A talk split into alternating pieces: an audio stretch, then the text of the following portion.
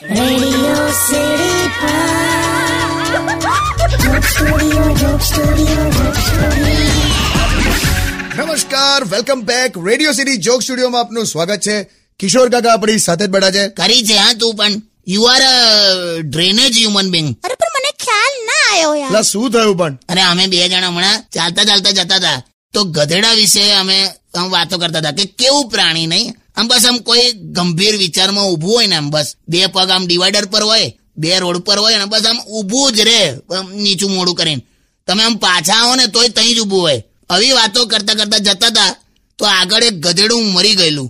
તો આમ મરેલા ગધેડાને જોઈને એવું બોલી કે સો વર્ષનું થશે નહીં હમણાં આપણે એની જ વાત કરતા હતા હે હે એટલે મરી ગયું છે તોય સો વર્ષનું થશે. બસ હવે બોલાઈ ગયું. આપણે આમ કોઈની વાતો કરતા હોય તો એ જ માણસ સામે આવે તો આપણે નથી બોલતા.